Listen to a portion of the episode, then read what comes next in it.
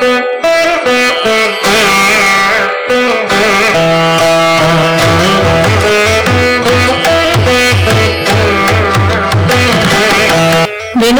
వెన్నెల ధారావాహిక నవల రచన పఠనం డాక్టర్ కె. గీత. భాగం యాభై మూడు. జరిగిన కథ అమెరికాలో తన తల్లికి స్నేహితురాలు స్త్రీలకు సహాయం చేసే సంస్థ సహాయను నడిపే ఉదయాన్ని కలవడానికి వస్తుంది సమీర. నాలుగు నెలల గర్భవతైన సమీర తనకు విడాకులు తీసుకోవాలందని అందుకు దోహదమైన పరిస్థితుల్ని చెబుతుంది. ఉదయిని తన్మయ కథ చెప్తాను విన్నాక ఆలోచించుకోమని చెప్తుంది సమీరతో. చుట్టాల పెళ్ళిలో కలుసుకున్న తన్మయి శేఖర్లకు పెద్దవాళ్ళ అనుమతితో పెళ్ళి జరుగుతుంది. పెళ్ళైన మరుక్షణం నుంచే శేఖర్ అసలు స్వరూపం బయటపడుతుంది. మొదటి సంవత్సరంలోనే అబ్బాయి పుడతాడు. శేఖర్తో ఒక పక్క కష్టాలు పడుతూనే తన్మయ్యి యూనివర్సిటీలో ఎంఏ పాస్ అయి పీహెచ్డీలో జాయిన్ అవుతుంది. శేఖర్తో ఎన్నో రోజులు పోరాడి చివరికి తన్మయి విడిపోతుంది. హైదరాబాద్కు దగ్గరలో తన్మయికి లెక్చరర్గా ఉద్యోగం వస్తుంది. చిన్ననాటి స్నేహితుడు ప్రభు అనుకోకుండా మళ్ళీ ఎదురయ్యి పెళ్ళి ప్రపోజల్ తీసుకువస్తాడు. తన్మయి ఒక ఏడాది గడువు పెట్టి మధ్యలో కలుసుకోకూడదని నిబంధన పెడుతుంది. తల్లిదండ్రులను చూడగానే తన్మయికి పూర్తిగా ధైర్యం వచ్చింది. బాబు కూడా సంతోషంగా గంతులు వేశాడు.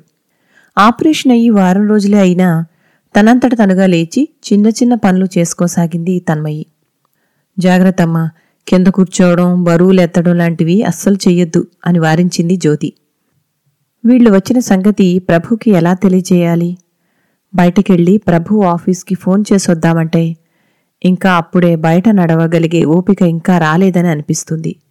ఆలోచిస్తూ పొద్దున్నే కాలేజీకి బయలుదేరుతున్న తాయిబాని రహస్యంగా పిలిచి సిద్ధార్థ సారుకు లెటర్ ఇవ్వు అని కాగితం మడిచి చేతిలో పెట్టింది. వెనక్కి తిరగగానే తల్లి ఎదురుపడేసరికి ఏం లేదు కాలేజీకి లీవ్ లెటరు అంది కొంచెం తడబాటుగా. నేనేమీ అడగలేదే అంది జ్యోతి. తల్లిదండ్రులు వచ్చిన సంగతి ప్రభుకి ఫోన్ చేసి చెప్పమని సిద్ధార్థకు రిక్వెస్ట్ లెటర్ అది. తన్మయికి ఒక పక్క ప్రభు వస్తే తల్లిదండ్రులకి ఏం సమాధానం చెప్పాలో నన్న ఆతృత. మరో పక్క అతను రాకపోతే ఎలా అన్న దిగులు ఒకేసారి కలిగి కలవరంగా అనిపించసాగింది. ముఖం నిండా చెమట్లు పడుతూ అస్థిమితంగా ఉన్న కూతుర్ని చూసి ఏమైందమ్మా? అన్నాడు భానుమూర్తి. తండ్రి ప్రేమగా అడిగేసరికి భోరున ఏడ్చింది తన్మయ్యి. అయ్యో అయ్యో ఆపరేషన్ అయి పది రోజులు కూడా కాని పిల్లవి ఇలా ఏడవచ్చా? అంది తల్లి గాభరాగా. ఏమని చెప్పాలి? చెప్పిన ప్రభువుకు తనకు మధ్య పెరిగిన ఆత్మీయత అనురాగాలు హర్షిస్తారా? అసలు ఒప్పుకుంటారా?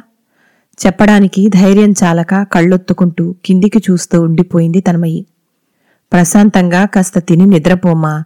అనవసరమైన ఆలోచనలు పెట్టుకోకు. అమ్మా నేను నీకు తగ్గే వరకు ఉంటాంగా అన్నాడు భానుమూర్తి. అలాగేనన్నట్టు నిశ్శబ్దంగా తలూపింది. మనసంతా ఎంతో భారంగా ఉంది. మొన్నటి వరకు ప్రభుకి తనే ఆంక్షలు పెట్టింది. ఇప్పుడిక అసలు అతన్ని చూడకుండా ఉండడం దుర్లభం అనిపిస్తుంది. పుస్తకాలారలో నుంచి తిలక్ అమృతం కురిసిన రాత్రి తీసి తల కింద పెట్టుకుంది. ఇన్ని నే బతికిన దినాల పన్నిన వ్యూహాన నిన్నెక్కడ కలిసి కొనినాను శృతికి రాదుగాని నీవు లేవనునట్టి కాలమే నాకు లేదు. నా దారి నుండి నిన్ను విడదీయు వేరు మార్గమే లేదు. నా నిదురించు శయ్యాగృహమ్ము నీవు లేక నాకు పచ్చి శూన్యమ్ము. తిలక్ కవిత్వం కంటి నుంచి ధారాపాతంగా కురుస్తూ ఉండగా నిస్త్రాణగా కళ్ళు మూసుకుంది తన్మయి. ఎంతసేపు పడుకుందో తెలియలేదు. ఏమా ఎలా ఉన్నారు? గుమ్మం బయట దేవి గొంతులా వినబడడంతో ఉలిక్కిపడి లేచింది తన్మయి. దేవి ఆవిడ పెద్ద తమ్ముడు నిజంగానే అక్కడ ప్రత్యక్షమయ్యారు. తాయిబాన్ అడిగి తండ్రి వాకిట్లో కుర్చీలు వెయ్యడం దేవి ఆవిడ తమ్ముడు కుశల ప్రశ్నలు వేస్తూ బాబుని ముద్దాడడం చూసి ఒక్కసారిగా తలపోటు ప్రారంభమైంది తన్మయ్యకి మూసుకున్న కళ్ళు తెరవడం ఇష్టం లేక వెనక్కి తిరిగి పడుకున్న తన్మయి హృదయం బాధతో మూలగసాగింది. అసలే తనకు శరీరము మనసు ఏమీ బాలేవు. మధ్య మళ్ళీ వీళ్ళ గోల ఏమిటి? అసలెందుకొచ్చారు ఇక్కడికి దాపురించారు. జ్యోతి విసుక్కుంటూ స్టవ్ మీద టీ పెడుతున్న శబ్దం విని మెల్లిగా లేచి కూర్చుంది తన్మయి. భానుమూర్తి సంతోషంగా మాట్లాడుతున్నాడు. ఆపరేషన్ అయ్యిందని తెలిసిందనియా? హైదరాబాదులో పెద్ద తమ్ముడింటికి మొన్నే వచ్చాను. కానీ ఆడు ఉద్యోగం హడాళ్ళలో ఇప్పటికి రాగలిగాను. దేవి మాటలు లోపల నుంచి వింటూ ఏమిటో ఈవిడికి ఇంత ప్రేమ పుట్టుకొచ్చింది నీ మీద?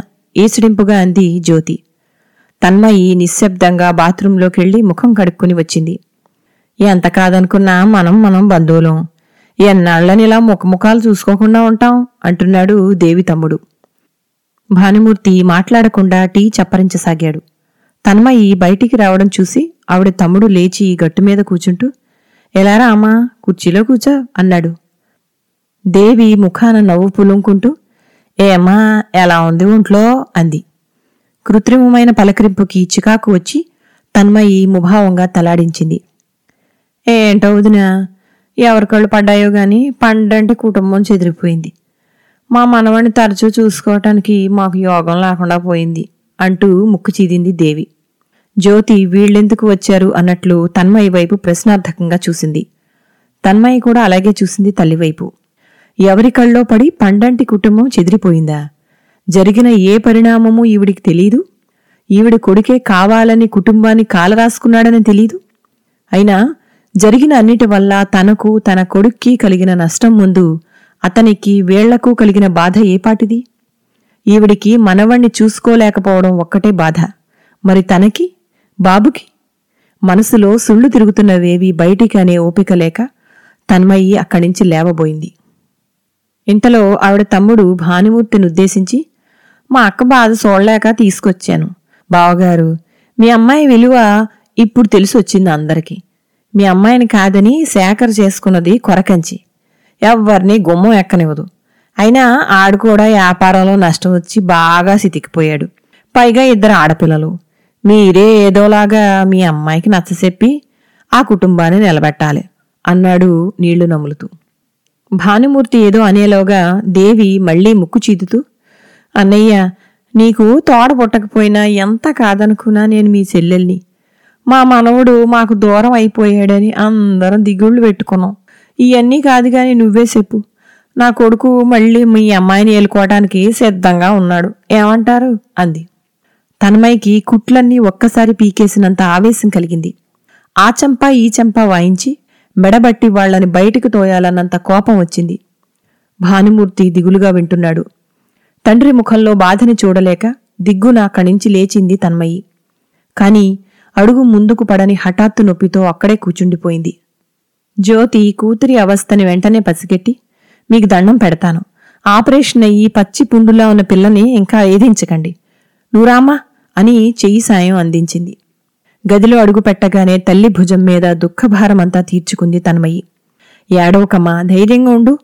ఈవేళ నువ్వు చక్కగా జాబులో సెటిల్ అయ్యావు కాబట్టి ఇప్పుడు నువ్వు కావాల్సి వచ్చేవు సిగ్గులేని బతుకులు. ఆ ఎదవకి ఇప్పుడు సంపాదించి పెట్టే పెళ్ళం కావాల్సి వచ్చింది కాబట్టి వీళ్ళు నిన్ను వెతుక్కుంటూ వచ్చారు. అంది గట్టిగా వాళ్ళకు వినబడేటట్టు.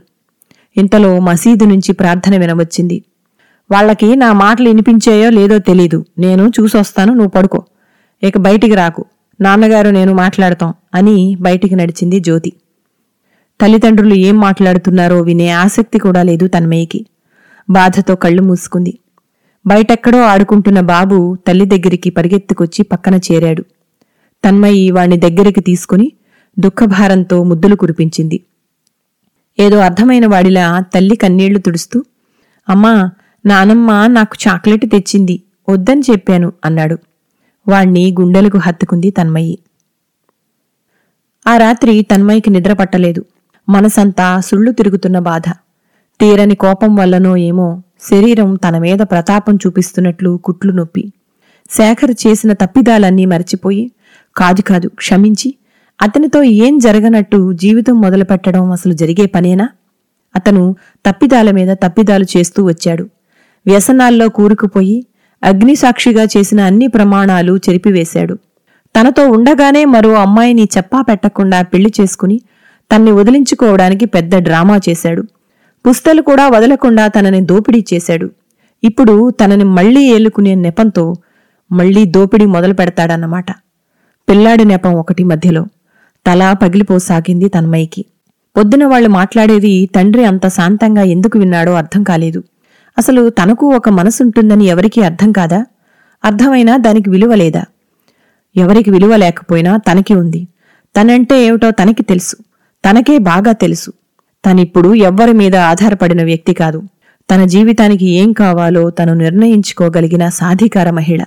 ఇటువంటి ఎన్నో డిస్టర్బెన్సెస్ జీవితంలో ఎన్నో కలుగుతాయి.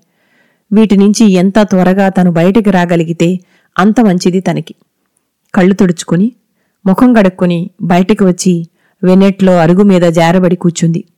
తన మానాన తను హాయిగా ఉన్న జీవితాన్ని ఎట్టి పరిస్థితుల్లోనూ మళ్ళీ మురికి కూపంలోకి నెట్టుకోకూడదు. అసలు ఆ ఆలోచనే వద్దు. ఇప్పుడు ఆలోచించవలసింది తన ఈ శారీరక కష్టం నుంచి ఎంత త్వరగా కోలుకోగలదా అన్నది మాత్రమే.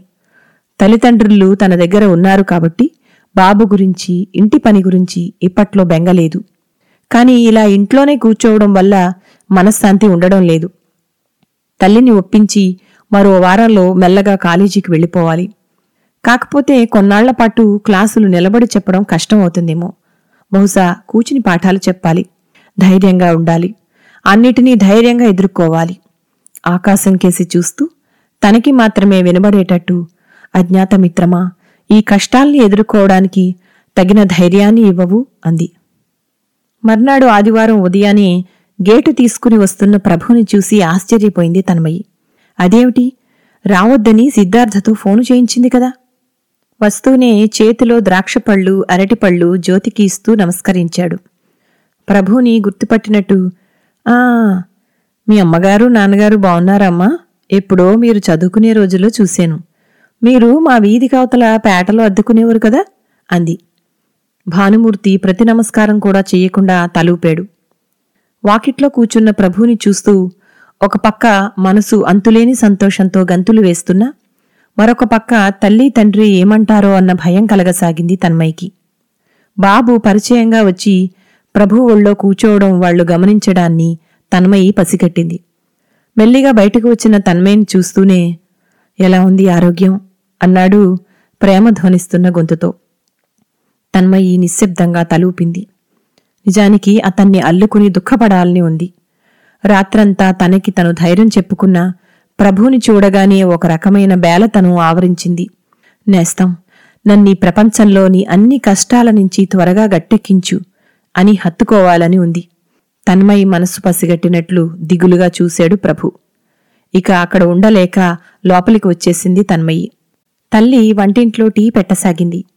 అక్కడే గోడ కానుకుని నిలబడ్డ తన్మయి వెనకే తండ్రి విసవిసా వచ్చాడు.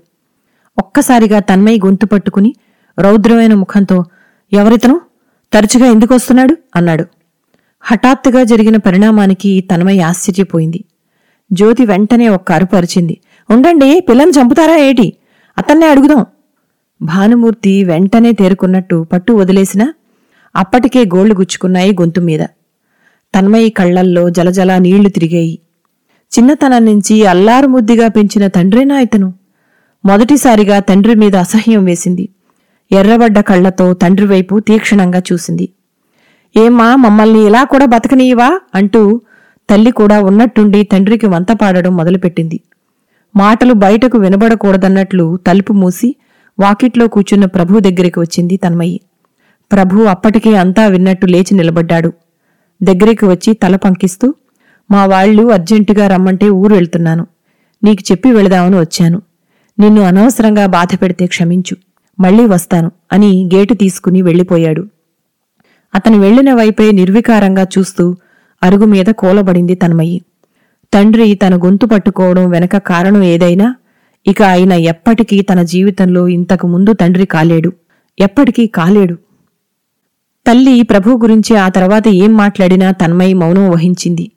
ప్రభు తమతో మాట్లాడకుండా వెళ్ళిపోవడాన్ని ఇద్దరూ సహించలేకపోయారు. చూసేవుగా నాన్నగారు అతన్ని విషయం ఏమిటని అడిగే లోపలే పలాయనం చిత్తగించాడు. అయినా అతన్నని ఏం పాపంలే నీ అలుసు లేకుండా అతనెందుకు వస్తాడు? అయినా ఇదేం కర్మమో? బతుకున్నంతకాలం నీ గురించి ఏడవాల్సి వస్తుంది. అవ్వా పేటలో కుర్రాడు ఇలా మన పిల్ల చుట్టూ తిరుగుతున్నాడని ఎవరికైనా తెలిస్తే ఇంకేమైనా ఉందా? తల్లి మాట్లాడి మాట్లాడి ఊరుకుంది. తండ్రితో తన్మయి వాళ్ళు వెళ్ళే రోజు వరకు మాట్లాడలేదు. వాళ్ళున్నంతసేపు తన్మయ్యకి తన సొంత ఇంటిలో తనే జైల్లో ఉన్నట్లు అనిపించసాగింది. వాళ్ళు తన తల్లిదండ్రులైనా ఇంకా తనని దండించే వయసున్న చిన్నపిల్లగా చూడడం తన్మయి సహించలేకపోతుంది. అయినా ఎదురు చెప్పకుండా మౌనం వహించింది. తన్ని వదిలిపెట్టేసి శేఖర్ హాయిగా బతుకుతున్నాడు. తను జీవితాన్ని చక్కదిద్దుకోవడంలో తప్పేముంది? ప్రభు తన కోసం రావడాన్ని వీళ్ళు ఎందుకు తప్పుపడుతున్నారు? తనకి పెళ్ళి కాకముందు ఆ పల్లెటూళ్ళలో తనని అదుపాజ్ఞలలో భయభక్తులతో పెంచారు. ఇప్పటికీ వేళ అదుపులోనే ఉండాలనుకుంటున్నారా? లేదా అసలు తను మళ్ళీ తన జీవితం చక్కదిద్దుకోవడం ఇష్టం లేదా? లేదా తను మళ్ళీ తప్పటడుగు వేస్తుందేమోనని భయపడుతున్నారా? తను జీవితాంతం ఇలా ఒంటరిగా ఉండిపోవాలనా వీళ్ళ ఉద్దేశం? లేదా శేఖర్తో మళ్ళీ తను కలవాలని అనుకుంటున్నారా? లేదా వాళ్ళే సరైన వాడిని చూసి చేయాలనుకుంటున్నారా? అదే నిజమైతే ఇప్పటి వరకు ఒక్క సంబంధం కూడా ఎందుకు చూడలేకపోయారు? ప్రభు కుటుంబం అతని సామాజిక వర్గం ఇతర పరిస్థితులు అంగీకరించడం ఇష్టం లేదా? అంతు చిక్కని ప్రశ్నలు తనలో తనే వేసుకుంటూ జవాబులు తెలుసుకోలేక అవస్థపడసాగింది తన్మయి. ఆపరేషన్ తర్వాత కాలేజీలోకి అడుగుపెట్టిన మొదటి రోజు ప్రిన్సిపాల్ గారితో సహా అందరూ ఆప్యాయంగా పలకరించారు. కాసేపట్లోనే తాయిబా ఉత్తరం పట్టుకొచ్చి ఇచ్చింది. ప్రభు ఉత్తరం చూడగానే సంతోషం పెళ్ళుబుకింది తనమైకి ఆత్రంగా విప్పింది.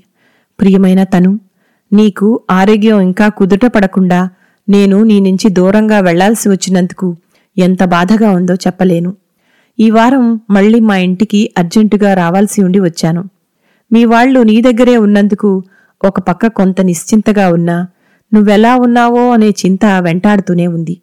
ఇక మా ఇంటికి వచ్చిన విషయం ఏమిటో ఇప్పుడు నువ్వున్న పరిస్థితుల్లో నీకు చెప్పి నిన్ను బాధించడం నా ఉద్దేశం కాదు. కాని నీతో తప్ప నేను ఏ విషయమైనా ఎవరితో పంచుకుంటాను? మా వాళ్ళు నా కోసం చెప్పా పెట్టకుండా సంబంధం మాట్లాడి రేపు నిశ్చితార్థం అని ఫోన్ చేశారు. ఇక మన సంగతి స్వయంగా వచ్చి చెప్పడం కంటే వేరే మార్గం కనబడలేదు. తీరా వచ్చానే కాని ధైర్యం చాలడం లేదు. ఒక పక్క మీ వాళ్ళకు ఇష్టం లేదని అర్థమైపోయింది. ఇక వీళ్ళకు చెప్పినా ససేమిరా ఒప్పుకోరు. అందుకే ఇక ఒక నిర్ణయానికి వచ్చాను. ఇక చదవలేక ఆగిపోయింది తన్మయి. వేగంగా కొట్టుకుంటున్న గుండె చప్పుళ్ళ మధ్య ముఖమంతా చెమటలతో వణుకుతున్న చేతులతో టేబుల్ మీదే వాలిపోయింది. గుండెని పిండేస్తున్న దుఃఖం. కళ్ళు తిరుగుతున్నట్టు స్పష్టంగా తెలియసాగింది తన్మయ్యకి. గుమ్మం దగ్గరే ఉన్న తాయిబా అయ్యో మేడం మేడం అంటూ చప్పున లోపలికి పరిగెత్తుకు వచ్చింది.